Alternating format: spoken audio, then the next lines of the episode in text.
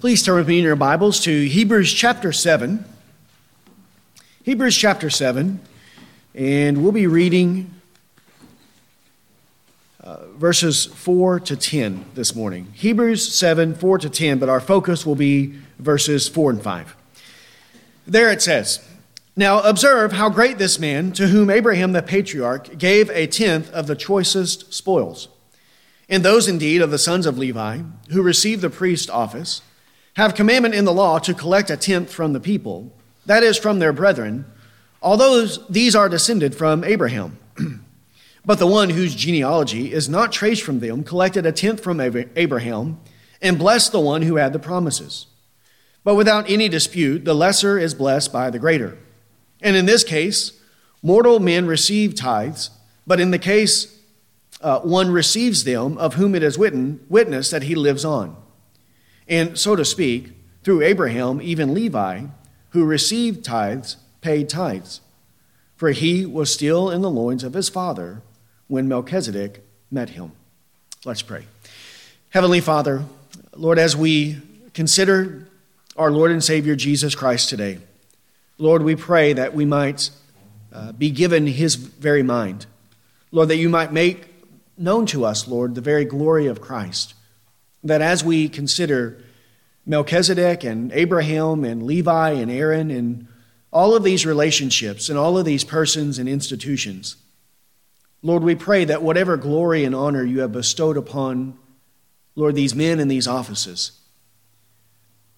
Lord, that ultimately they would point us to Jesus Christ. Lord, for what glory exists in the world apart from Him? Lord, He is the source and the fount of whatever is illustrious, whatever is beautiful, Lord, whatever is honorable and dignified in your sight. So, Father, we pray that today you might lead us, as it were, by the hand, step by step, to see the very glory of Christ, and that in seeing him, Lord, you might conform us, Lord, to his image from one degree of glory to another, until that day in which we see him face to face, and in which we are made like him. So, Lord, be with us and bless us today. Sanctify us by the truth. Lord, your word is truth. And it is in Christ's name that we pray. Amen.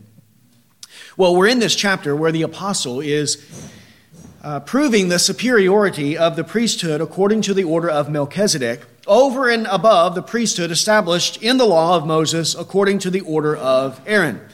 The point being to teach these Hebrew Christians and to teach all Christians that the person and priesthood of Jesus Christ is much to be desired and preferred to any other priesthood that has ever existed in this world, whether that priesthood was legitimately established by God or whether that is some illegitimate priesthood established by the traditions of men. To do this, he's bringing forward certain truths that were laid down in the text of Genesis 14 concerning Melchizedek. Implications regarding his person and implications regarding his interaction in the relationship with Abraham. Hebrews 7 1 to 3 devoted, uh, was devoted to bringing forth these various truths concerning him. And in those verses, we saw that Melchizedek was king of Salem, he was priest of Most High God, he was the one who met Abraham while Abraham was returning from the slaughter of the kings. Melchizedek blessed Abraham. Melchizedek received from Abraham a tithe of all the spoils. Melchizedek was referred to as king of righteousness and king of peace. And we saw that he was without father or mother or genealogy or beginning of days or end of lives or end of his life. Right? None of these things are revealed concerning him in terms of his beginning, his end, his father, his mother, his genealogy, but all of this is shrouded in much mystery. Now, all of this was done intentionally by the Lord in order that Melchizedek might serve as a very lively and illustrious type of Jesus Christ and his priesthood. And more than anyone else in the Old Testament, Melchizedek more closely and accurately represents the person and work of Jesus Christ. And that is why it says of him that in this way he was made like the Son of God. His purpose was to picture Jesus Christ. His dignity, his honor, his exaltation, his superiority to Abraham is rooted in this reality, namely that in him we have this preeminent type of Christ revealed in the Old Testament. and it was of no coincidence or accident that God raised him up during that generation, during the time of Abraham, and that God prompted him during that time to meet him at this exact time and season of his life.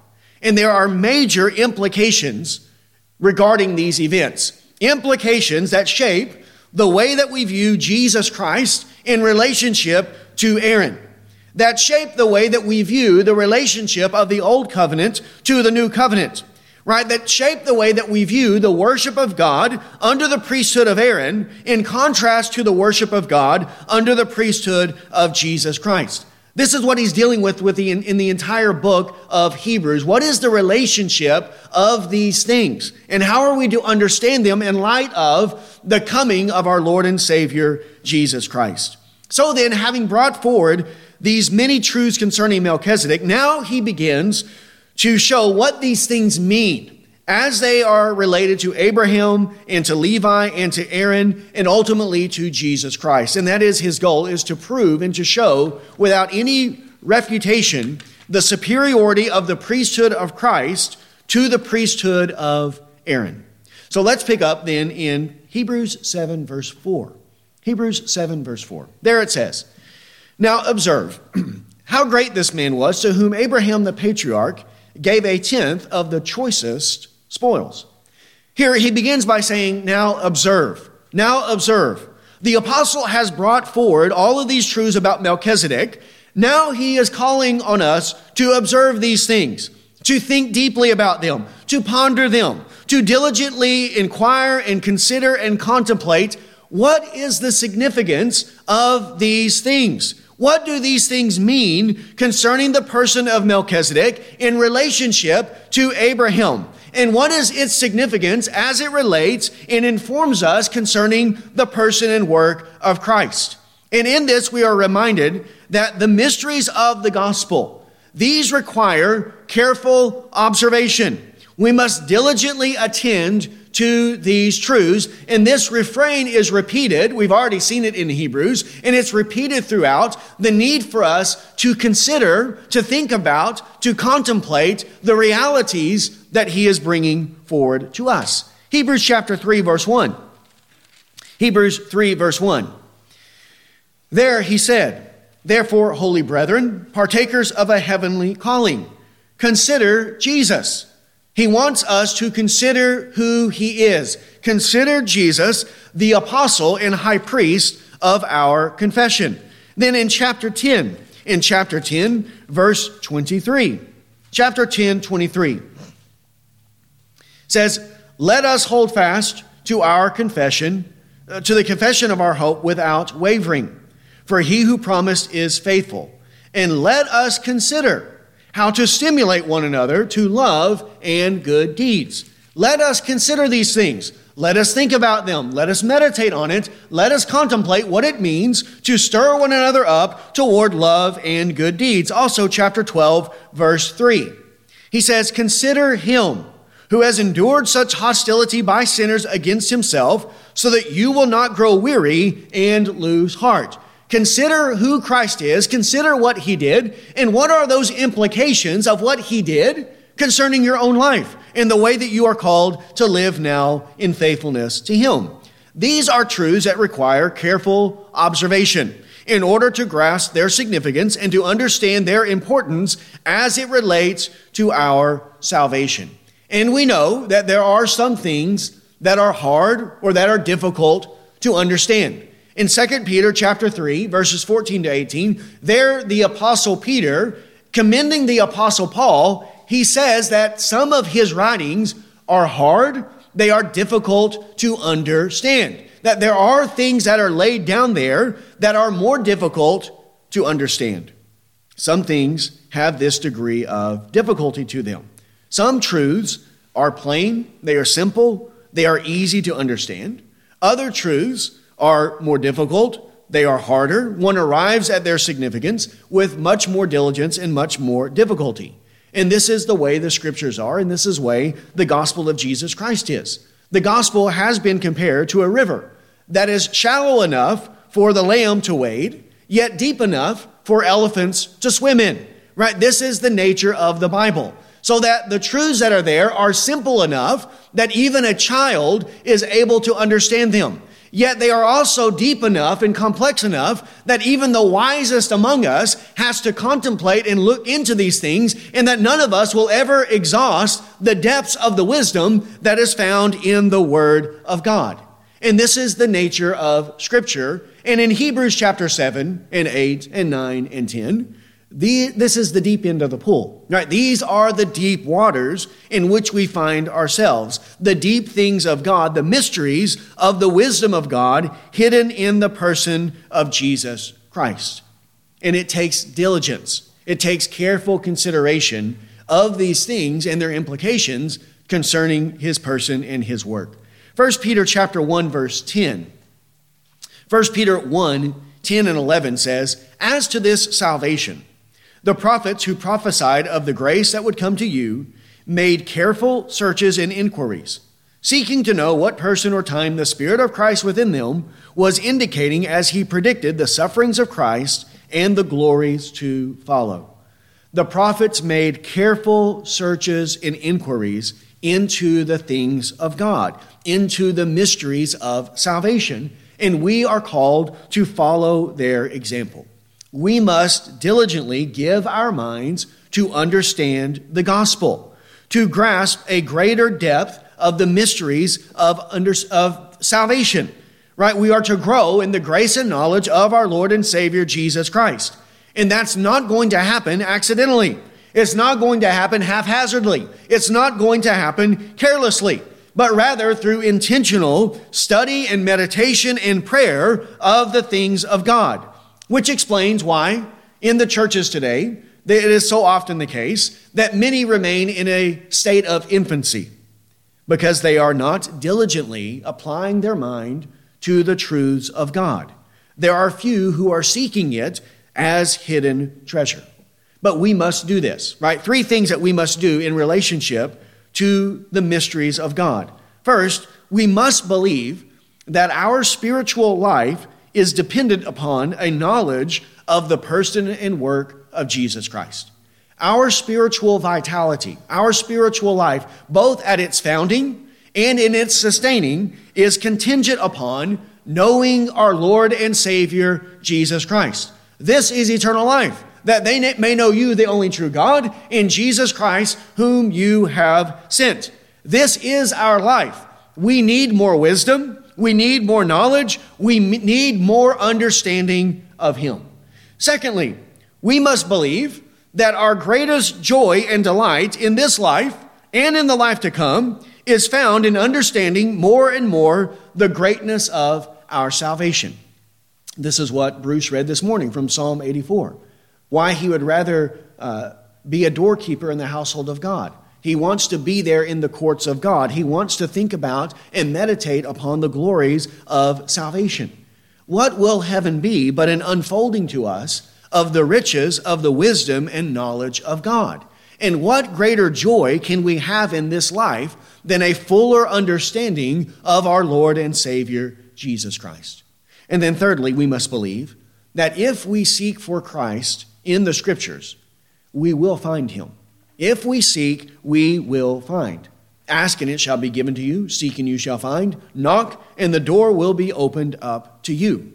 If we give ourselves to the means appointed by God to grow in the grace and knowledge of Christ, humble prayer, meditation, study concerning his person and work, will our labor be in vain? No, it will never be in vain, but God will richly reward us for the pursuit of such things. God will open up to us the treasures of His wisdom, and He will give to us a fuller and a greater understanding of Christ. But this requires us to diligently seek these things, to seek it as hidden treasure, to observe our Lord Jesus Christ. Now, here in Hebrews chapter 7, verse 4, what are we to observe? Well, notice what he says. Now observe how great this man was. He wants us to see how great this man was. And here in the context, we're talking about Melchizedek. How great is Melchizedek?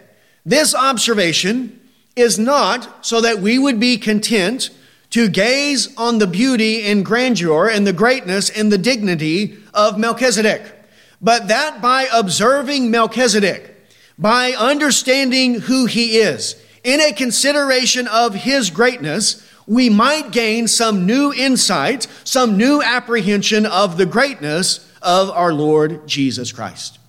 This is the end and the purpose of the pursuit of all wisdom and knowledge, of all the diligent meditation of the things of God, is for the purpose of gaining a vision of the glory of Christ, that we might see Christ more clearly, that we might know more and more and more our Lord and Savior, Jesus Christ.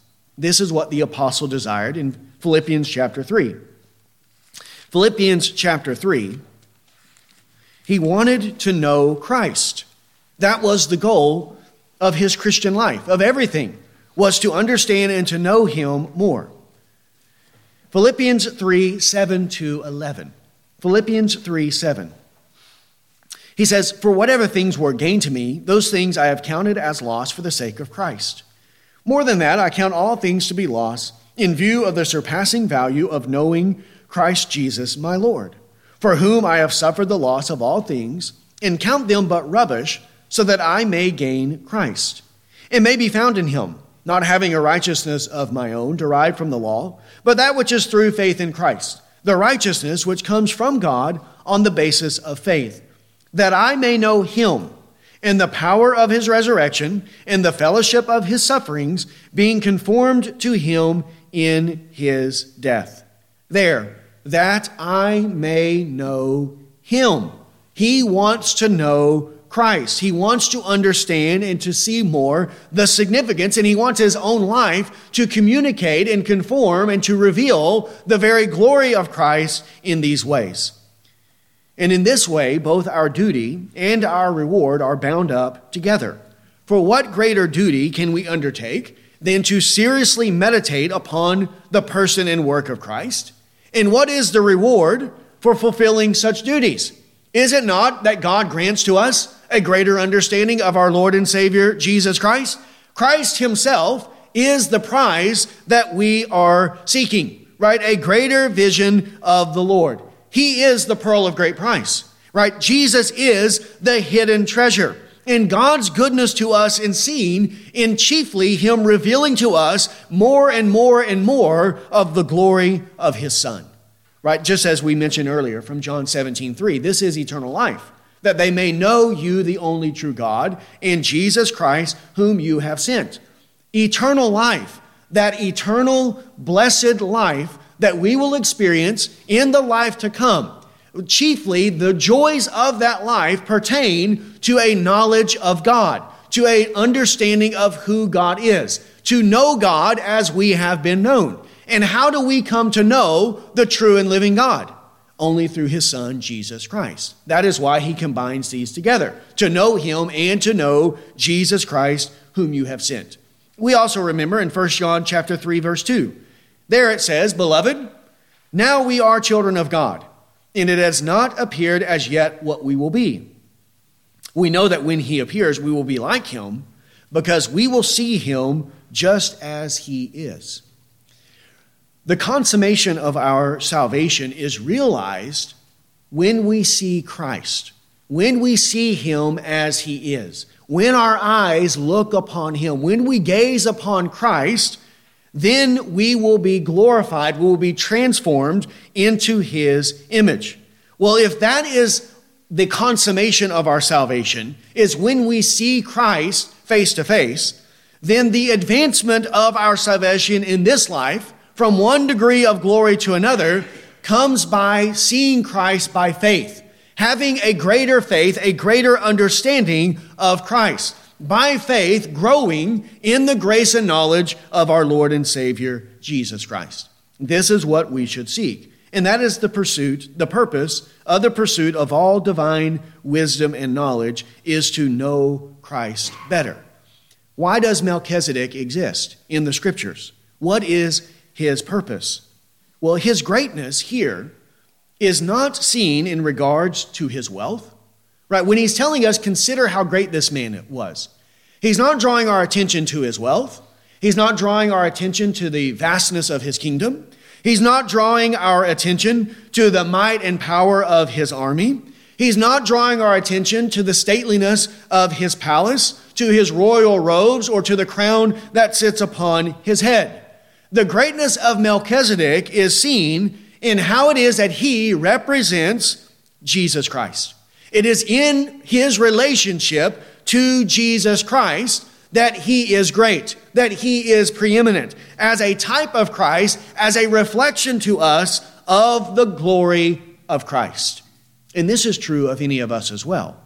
Right? Whatever there is of glory in us, whatever there is of honor and dignity before God, it is always and only in relationship to Jesus Christ. Because in ourselves, in our sinful state, there is no glory, there is no dignity, there is no honor that is found among men. There's only sin and that which is detestable to God. So, whatever there is in us that is pleasing to the sight of God is what is in us by our Lord Jesus Christ. It is always in relationship to Jesus Christ. And this is as the apostle says in 2 Corinthians chapter 4. 2 Corinthians 4, verses 10 and 11 says, always carrying about in the body the dying of Jesus, so that the life of Jesus also may be manifested in our body. For we who live are constantly being delivered over to death for Jesus' sake, so that the life of Jesus also may be manifested in our mortal flesh. The life of Jesus Christ. This is what is being manifested in his flesh. This is what he wants people to see. He wants people to see him in his relationship to Jesus Christ. And this was true of Melchizedek, this was true of the Apostle Paul, and this is always the case. Whatever dignity, whatever honor, whatever glory God confers upon any man, it is always for the purpose of glorifying his Son, Jesus Christ, of putting forward Jesus Christ and displaying his glory to us. And this is the problem. This is where the Jewish people failed. They were content to glory in Abraham, to cling to Abraham. And in their clinging to him and his glory, they failed to come to Christ. They failed to see the glory of Christ. And this they did with many persons and many institutions from the Old Testament. That's the problem he's addressing in the book of Hebrews. Abraham, Moses, Aaron, the temple, the priesthood, the worship of God there, the ordinances instituted by God in the Old Covenant. All of these things received a measure of dignity, of honor, of glory from God. Just as the moon receives light, it receives some glory and honor in its reflection of the sun. So all of these institutions and all of these persons were given a degree of glory from God, right? They were imparted with these things. He placed an element of glory in these things, but for what purpose? What is the purpose of the glory of Abraham? What is the purpose of the glory of Melchizedek? What is the purpose of the dignity and honor that God placed in the temple and in the instruments there used for the worship of God? Was it not that he might lead his people by the hand, step by step, to the glory of Christ? And that that is where their faith would find its final resting place in the person and in the work of Jesus Christ. The glory found in Melchizedek, the glory found in Abraham and Moses and Aaron, the glory found in the temple and its worship, all of this was given to them for the point of pointing people to the glory of Christ.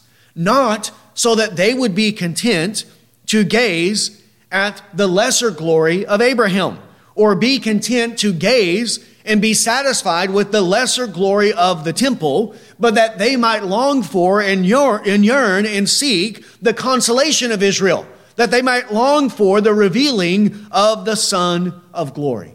They were like men on a journey, led by the light of the moon, led by these lesser glories, these lesser lights, making their way in faithfulness to God. But when the sun rises, what happens to the glory of the moon? It fades away, it goes away, it fails in comparison to the glory of the Son. Yet, with his own people, to whom these things were entrusted, to whom these things were given, when the Son of glory came to him, when the fount of glory was revealed to them. He who was himself the source of the glory of Abraham, the source of the glory of Moses, the source of the glory of Aaron and his priesthood and the temple. When he came into the world, they refused to bask in his light. They rejected his glory and were content to rest upon these lesser things. This is why he says in John 12, 36. John 12, 36. While you have the light, believe in the light, so that you may become sons of the light. He is the light of the world. He is the only true light of the world, the light of the world that gives light to all men. And this is where the Hebrew Christians are failing. They must be undeceived in these matters because they cannot be content to rest in the glory of Abraham or the glory of the Aaronic priesthood or the glory of the temple. These lesser glories must give way to the greater glory who is our Lord and Savior, Jesus Christ. Just again, as when the sun rises, the glory of the sun fades away. Right? We're no longer to bask in the dim light of the moon whenever the sun comes out in all of its glory. And so it is in the Christian life as well. In terms of the revelation of God and the unfolding of this great redemption and salvation, and the knowledge of God seen in the person of Christ, when the sun arises, then these lesser things need to be done away with. They need to fade, and they're being ready to be abolished. We must always see these things in relation to Christ. We must see Abraham, we must see Aaron in their relationship to Christ. And that's why he wants them to observe how great Melchizedek was. For his dignity and honor is seen in how he represents Christ and how it is that he serves as a type of Christ. Right? But in this relationship between the moon and the sun, right, between the type and the antitype, right, between the symbol and the fulfillment, the fulfillment always has the greater superiority. The greater glory always resides in the fulfillment. Christ is superior to Melchizedek, right? Because Melchizedek is a type of Christ. He is a symbol of Christ, but Christ is the realization, right? He is the fulfillment. He is greater than Melchizedek. But Melchizedek is greater than Abraham, and Abraham is greater than Aaron. So the progression of superiority that is laid out for us in Hebrews chapter 7 is Christ has the greatest glory, then Melchizedek has a lesser glory than Christ, then Abraham has a lesser glory than Melchizedek, then Aaron has a lesser glory than Abraham. So then, what does this say about the relationship between the priesthood of Jesus Christ and the priesthood of Aaron? Must it not be far superior, the priesthood of Christ, in every way to the priesthood of Aaron, since they are separated by so many degrees of glory and honor? So, why would one be content to go to Aaron when someone far greater than Aaron, far superior to Aaron, when a priesthood that exceeds his in every way, shape, and form, when the blessings and benefits of this priesthood far outweigh any benefit that the people ever received from Aaron. So why would you be content to go to Aaron and desire to continue going to Aaron when Christ has arisen as the true and great high priest over the household of God? Only if you're not reading the Bible correctly. Only if you have a false interpretation, a false hermeneutic of the relationship between the Old Testament and the New Testament. This is what he is proving here. Now, the proof of Melchizedek's greatness seen in relationship to Abraham. Well, first, he points out that this is who Melchizedek had his conference with. Right? Notice there in verse 4 how great this man was to whom Abraham.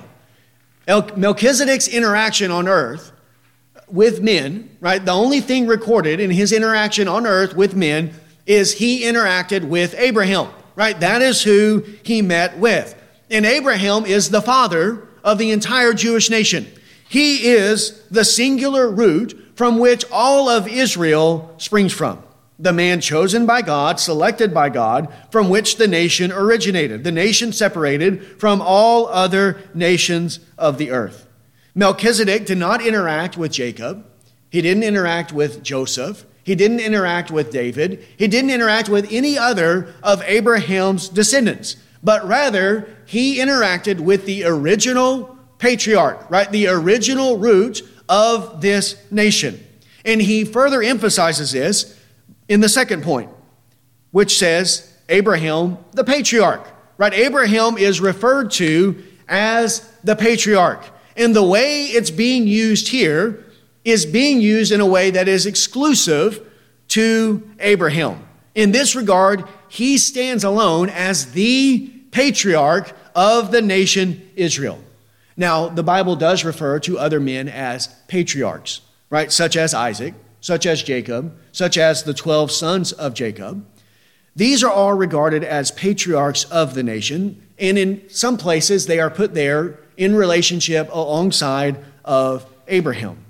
But in terms of beginning, in terms of the original root, Abraham is the sole patriarch of Israel. Isaac is a patriarch, Jacob is a patriarch, but Abraham is the patriarch of the nation Israel, the patriarch from which all other patriarchs originate. They all came from him. So he occupies then, among the nation, this place of highest honor. No one from Israel can be greater than Abraham. None of his merely physical descendants can surpass Abraham in terms of glory, in terms of honor, in terms of rank. The Father is greater than the Son in this regard, and this is true in relationship to Abraham. And that is a key point in the, the argument that he's making here. So, Isaac, Jacob, the 12 sons, Moses, Aaron, David, all of them must be inferior to him. And that's why in John chapter 8, in John chapter 8, Jesus presses this point with his opponents, with the Jews. And they are operating under this assumption that no one can be greater than Abraham. None, none of Abraham's physical descendants can be greater than Abraham. And if Jesus was merely human, he would not have been greater than Abraham. But Jesus is greater than Abraham. And why is he greater than him? Because he was not merely a man, he is also the Son of God. And before Abraham existed, Jesus existed. So he actually outranks him. He was superior to him in that way. John 8, 48. John 8, 48. The Jews answered and said to him, Do we not say rightly that you are a Samaritan and have a demon? Jesus answered, I do not have a demon, but I honor my Father, and you dishonor me. But I do not seek my glory. There is one who seeks and judges. Truly, truly, I say to you, if anyone keeps my word, he will never see death. The Jews said to him, Now we know that you have a demon. Abraham died, and the prophets also. And you say, If anyone keeps my word, he will never taste death. Surely you are not greater than our father Abraham, who died. The prophets died too. Whom do you make yourself out to be? There, they understand the implications of what Jesus is saying. When Jesus is claiming to have power over death, that whoever keeps his word will not die.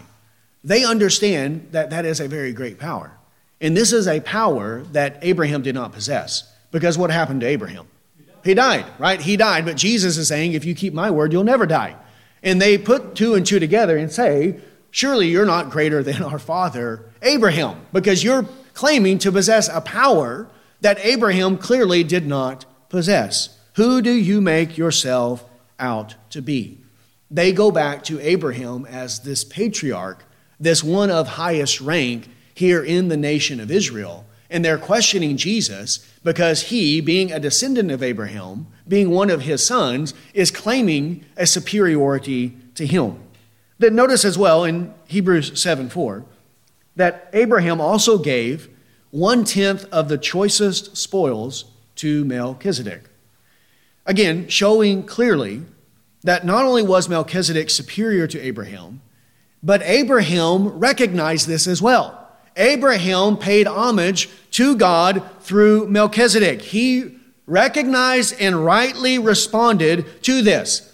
And no one had to force him to do this. God did not have to come down and browbeat him to humble Abraham. Abraham knew his place, he knew his rank in relation to Melchizedek, and he rightfully, willingly, joyfully submitted himself to him by paying to him this tithe.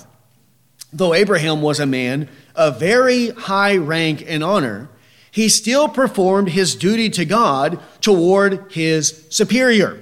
He gave respect to whom respect was due. He gave honor to whom honor was due, and we honor those who are above us in this way.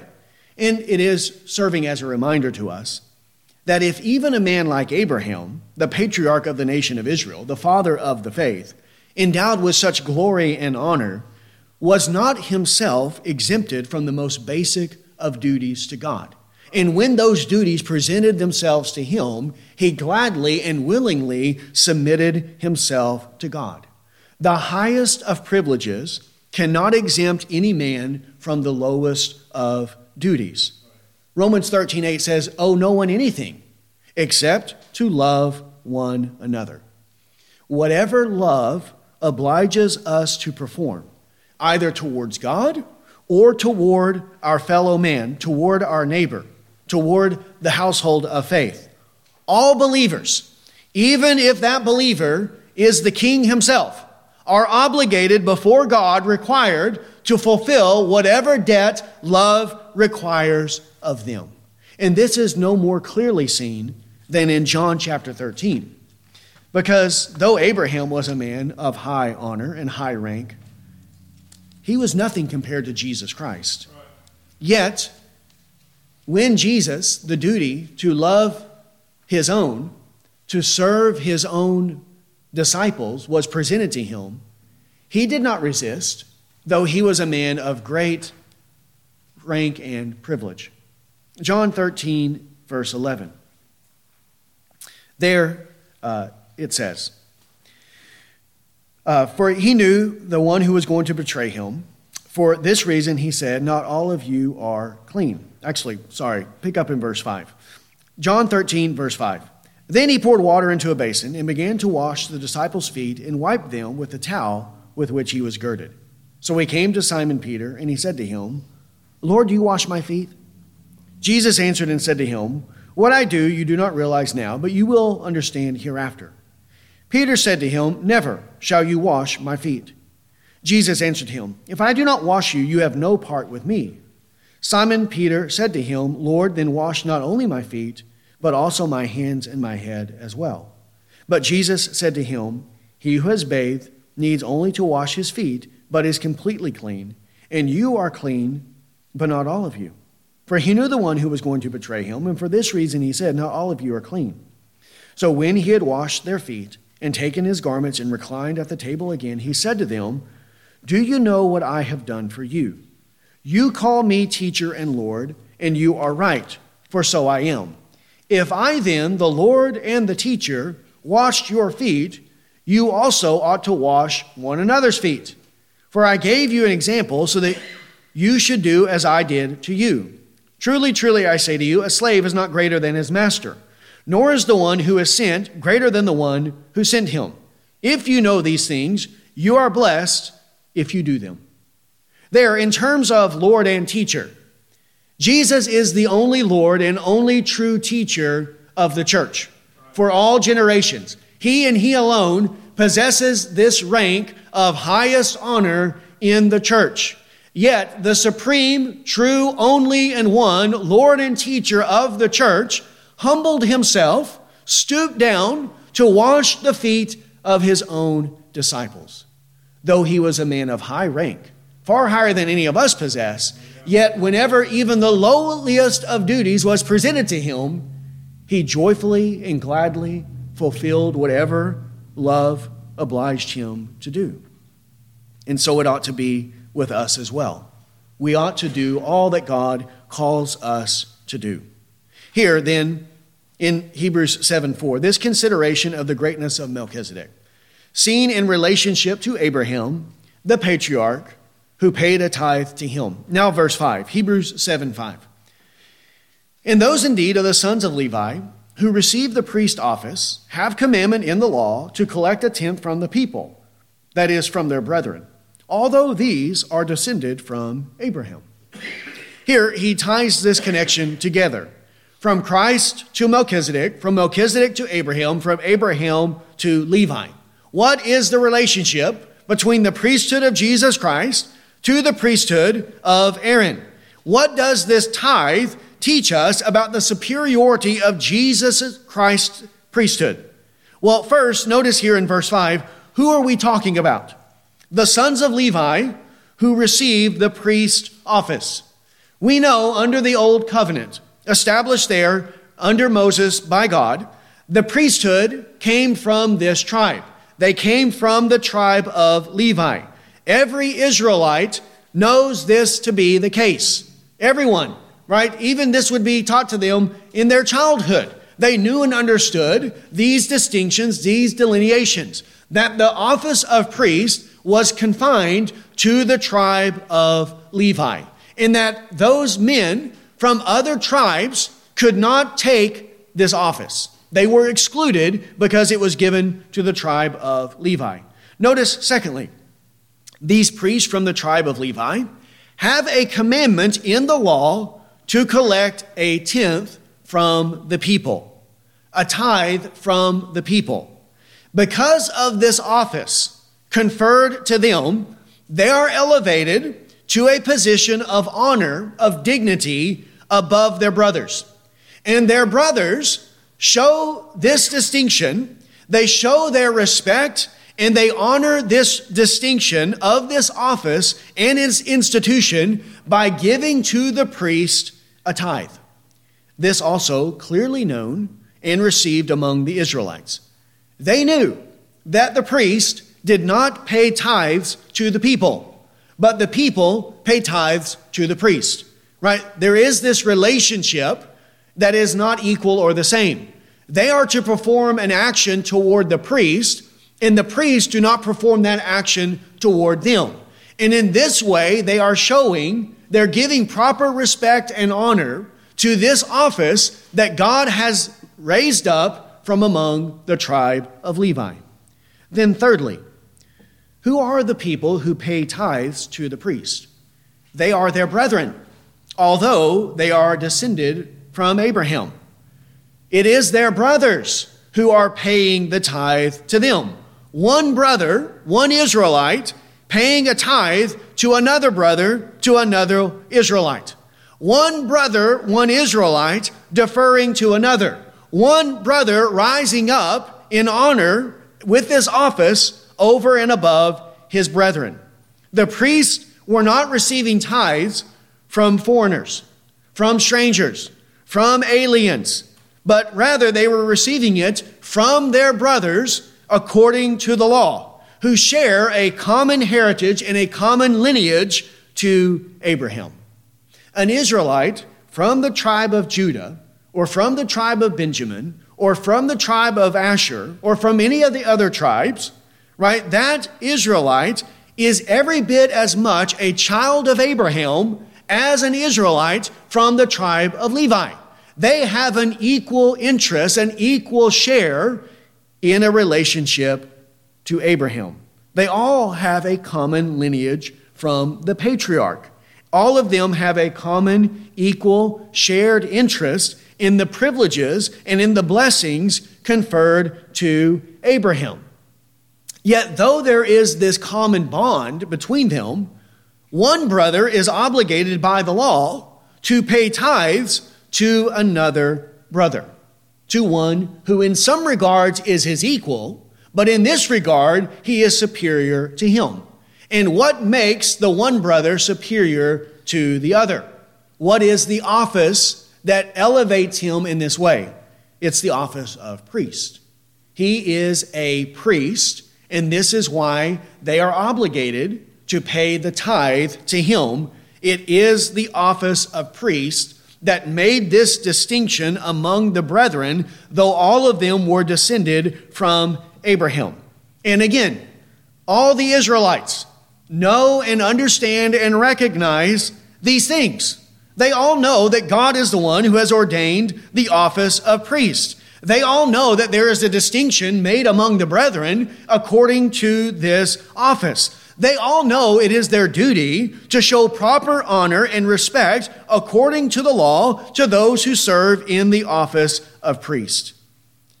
And this distinction that every le- rational thinking Israelite knows and understands, who else understood that distinction? Their father Abraham. Abraham knew and understood this distinction. He knew his proper place in relationship to Melchizedek, and he gave proper honor and respect to him by paying the tithe to Melchizedek. And in doing so, he establishes for all generations the superiority of Melchizedek over everyone who comes from his loins, including who? Including Levi and including Aaron and the priests that descend from Aaron. So it should be no surprise. It should not be some insurmountable obstacle for the Jews to set aside the priesthood of Aaron for the priesthood according to the order of Melchizedek that has been established in our Lord and Savior Jesus Christ. This is why Jesus says, If you are Abraham's children, then do the deeds of Abraham. If you are his children, then why do you not behave like Abraham?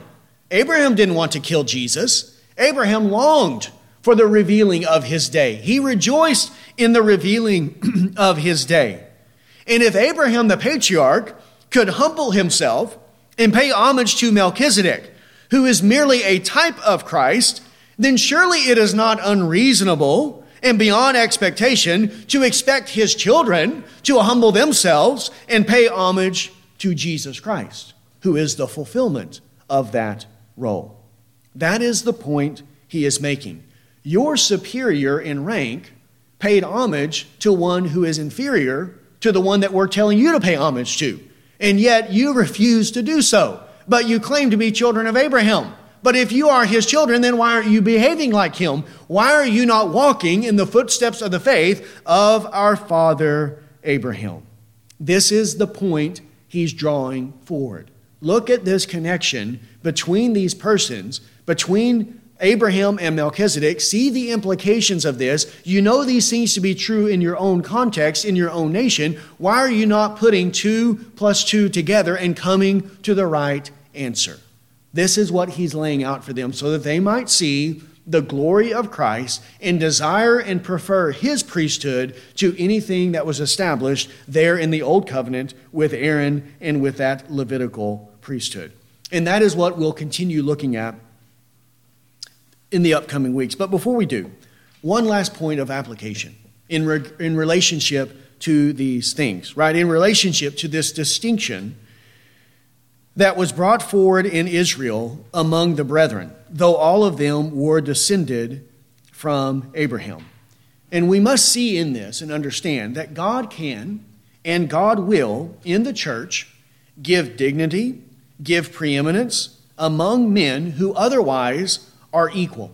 It is Christ's prerogative as Lord of the church to raise up whomever he will raise up even among those who have a common interest in salvation, even among those who are co equal heirs with Christ, who are all equally sons of God. God can make distinctions among men, and he does so still, even in the church. Isn't that what he did amongst the Israelites? Right? The, although they were all commonly children of Abraham, and there was this common descent of them all, and they all, in one regard, had an equal share in the promises, the priests were exalted above their brethren. They were equally children, equal interest, yet these were given a dignity and honor that their brethren did not possess. For only the priest could serve in that office. Their brothers had no right. None of the other tribes could take up the honor of priest and especially of high priest. And how did the priest in Israel receive this honor? How did it come upon them? Did they arm wrestle the other tribes and they were stronger than the rest and therefore it was given to them? Did they run a marathon? Rock, paper, scissors, maybe. Yeah, that's always a good way to settle a debate. You could do a thumb war, something like that. Is that the way that they made this distinction? They didn't even draw lots in order to make this distinction, though in other places in the Bible that is used to make a distinction between one man and another. How did they receive it? Well, it told us in Hebrews chapter 5 verse 4. No one takes the honor for himself, but receives it when he is called by God, even as Aaron was. God gave it to Aaron, and he didn't give it to anyone else. God has the right to do that. Can Aaron boast because he has received this? No, because there's nothing different about him than anyone else. Can the others murmur and complain because they haven't received it? No. Can God not do what he wants with his own gifts, with his own possessions? If he wants to give one man the priesthood and not give it to the other man, God can do whatever he pleases. And so it is in the church as well. We all have a common faith in Christ. And that common faith in Christ gives all of us an equal interest in the blessings of salvation. Yet in this common bond, it is God's prerogative to make distinctions and differences in the church. And these, I think, are threefold in nature. First, he makes distinctions in relationship to degrees of grace. Though all believers have an interest in the same grace, some believers are given a greater measure or a greater degree of grace than another. And this is according to the will of God. One star shines brighter than another star. And so in the church, one saint may shine more brightly according to the grace of God given to him than does another saint. Sometimes this is in relation to our maturity. One has been a believer for many years, one has been a believer for only a year. But at other times, this is in relationship to our progression. That there may be two men, and both of them have been Christians for 20 years, yet one is more advanced in his Christian life than the other. One displays more of the fruits of the Spirit, and there's more of the grace of God evident in his life than the other. And who makes that distinction among men? It ultimately comes from God. And this is what the Apostle Paul recognized in 1 Corinthians chapter 15. In 1 Corinthians 15, he recognizes that in relationship to the other apostles, he worked harder than the rest of them. God was using him in a degree and in a way that surpassed even the other apostles. But where did this distinction come from? What was it rooted in? Notice 1 Corinthians 15 9 to 11. For I am the least of the apostles, and not fit to be called an apostle, because I persecuted the church of God. But by the grace of God I am what I am, and his grace toward me did not prove vain. But I labored even more than all of them, yet not I, but the grace of God within me. Whether then it was I or they, so we preach, and so you believed. In some regards, he says, I'm the least of the apostles, not even fit to be called one because of his former life in Judaism and because he was a persecutor of the church. Yet in other regards, he surpassed all of them because he labored harder than the rest. But where did that come from? It didn't originate in him, it came from the grace of God. And in one regard, Certainly, the Apostle Paul is more preeminent than the rest because who wrote the majority of the New Testament? The Apostle Paul did. And who gave that to him? Jesus Christ did. Jesus did not give all of the apostles an equal share in the writing of the New Testament scriptures. He gave more of that to the Apostle Paul than to any of the rest. And why did God give it to Paul and not Peter? Why to Paul and not uh, some of the others, Matthew or, or uh, John or any of the others. God can do whatever he wants. It is his will and his prerogative to raise one man up and to use him in this way according to his grace than he does with another. God can do this according to his own pleasure. Those who are weak should not despond, they should not faint, they should not despair, but should rejoice that they are children of God that they are heirs of eternal life. Those who are weak should not be envious of those who are strong, but should rejoice in the grace of God given to their brother. They should be content with what God has allotted to them, and then submit to the will of God. Now, of course, those who are weak should never use their weakness as a means or an excuse to be lazy or to be slothful in their Christian life. Those who are strong should not be arrogant and boast, but ought to be humbled by a sense of their own unworthiness. For whatever they've received in terms of grace did not come and did not originate with them, and is not because of anything that God saw in them, but rather it came from God. So they should give glory to God, and they should deal with patience, with humility toward their weaker brethren. So there is this distinction in relation to degrees of grace. Secondly, there is a distinction in the church in relationship to spiritual gifts. Not everyone in the church has the same spiritual gift, but gifts are distributed according to the will of the Holy Spirit of God. And some gifts have more outward honor or outward dignity than others. This is the way it is. Some are more honorable, just as in the body, in our natural body, some members of the body have more honor and dignity than other members of the body. And who makes this distinction? Who is the one that distributes the gifts into the church according to his own will? It is the Holy Spirit without any regard to any man. He gives and he equips as he sees fit and according to his own pleasure. And if we receive one gift and not the other, we should not be envious. And if we have a more honorable gift and not one of those that are less, then we shouldn't be boastful and proud over and against our brother. Romans 12, 3 to 8. Because whatever gift we've received is not for our own purpose, and it's not for our own glory, but it's for the mutual edification of the church and for the glorifying of our Lord Jesus Christ. Romans 12, verse 3. For through the grace given to me, I say to everyone among you not to think more highly of himself than he ought to think, but to think and to have sound judgment, as God has allotted to each a measure of faith. God allots to each a measure of faith. And he doesn't say that measure is the exact same measure. He may give to one a greater measure of faith, and he may give to another a lesser measure of faith. Verse 4 For just as we have many members in one body, and all the members do not have the same function, so we, who are many, are one body in Christ, and individually members one of another. Since we have gifts that differ according to the grace given to us. There, the gifts differ according to grace, right? There are differences in these things according to grace and according to the will of God. Each of us is to exercise them accordingly. If prophecy, in accordance to the proportion of his faith. If service, in his serving. He who teaches, in his teaching. He who exhorts, in his exhortation. He who gives with liberality. He who leads with diligence. He who shows mercy with cheerfulness. So there, some get one is, are given one gift, some are given another. And some gifts are more prominent than others, just as some parts of the body are more prominent than other members of the body. Again, those with the lesser gifts should not be envious of those with the greater gifts, and those with the greater should not be proud.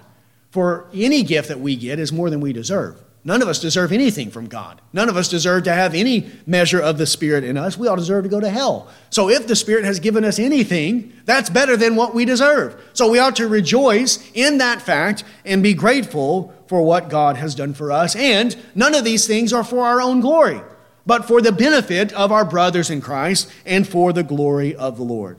And then lastly, there is a distinction in the church in relationship to office. God does not call all men equally to the office of elder teacher, nor to the office of deacon, but only some within the church. We know from the pastoral epistles that these are exclusive to the men only.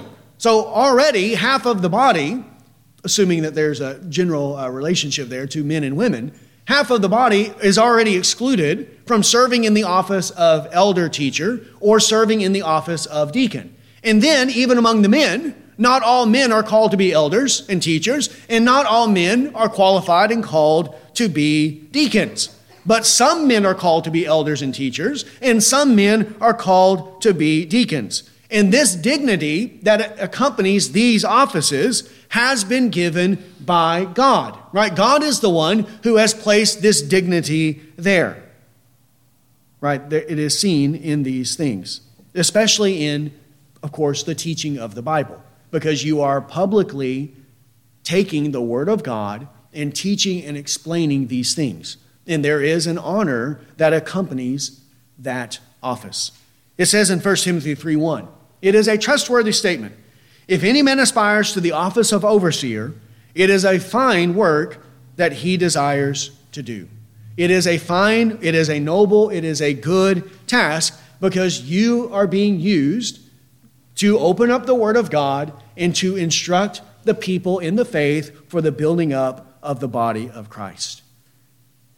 We should not despise these offices that God establishes in the church. And if we are not able to attain to one of these, then we should be content with what God has given to us. And yet, over the course of history, over the history of the church, so often we see that these offices are brought into contempt there in the body of Christ amongst those who claim to be Christians. And we see that even back in the Old Testament with the office of priest, because it was very quickly that Korah and those the rabble that was with him rose up in opposition of Aaron because they were not content with their own station. They were not happy that God gave this office to Aaron and that he did not give that office to them. And in that, it was a very evil and wicked thing because they were not humbling themselves before the Lord. So, in this way, then, God makes these distinctions. And he does that intentionally so that in the church, we have to live in harmony with one another. We have to love, we have to care, we have to be humble in the way that we interact with each other, we have to seek unity. Right? There's never going to be an equal administration of faith, of grace, of gifts, of offices in the church, so that every single person is on the identical same level. There are always going to be these distinctions that exist within the church, so that we have to live and practice our Christian faith toward one another by exercising all of the virtues of love in the body of Christ. So then, let us seek these things and pursue them and be like our father Abraham. Abraham knew how to give proper honor and respect. And this he did when he paid his tithe to Melchizedek. And we ought to give proper honor and respect primarily, ultimately, to our Lord and Savior Jesus Christ, but then also toward one another within the body of Christ. Let's pray, and then we'll be dismissed. Heavenly Father, we thank you, Lord Lord, for the, the word that you have given to us, Lord, the soundness, the Lord, the consistency, Lord, even this so very clear logical progression that the apostle is making concerning Christ and Melchizedek and Abraham and Aaron. Lord, and in this we see so clearly that there is no greater glory that has ever existed or will ever exist than your glory that is seen in the person and work of Jesus Christ. Lord, this is the glory that we long for. This is the light that we are drawn to and that we want to bask in. And Father, we pray that you would daily give to us a greater understanding, Lord, of the love that we have from you, seen in the person and work of Christ. Lord, that we might know the depths of these things and that we might see how great a salvation he has accomplished and brought about for us. Lord, we know that in this life, we, we know but just a, a part. Lord, such a small measure, Lord, of your wisdom and of your understanding. Lord, we've only begun, Lord, to understand these things. Lord, just as Moses there on the mountain saw just a vision of your backside. So, Lord, we also understand that in this life we know in part. But in the life to come, we will know fully, even as we are fully known. Lord, may this give us humility. Lord, knowing that we have such a propensity toward arrogance, toward haughtiness, to think that we have all knowledge and understanding. Lord, when in reality we've only begun to understand the very elementary truths concerning Christ and your wisdom that has been hidden in him.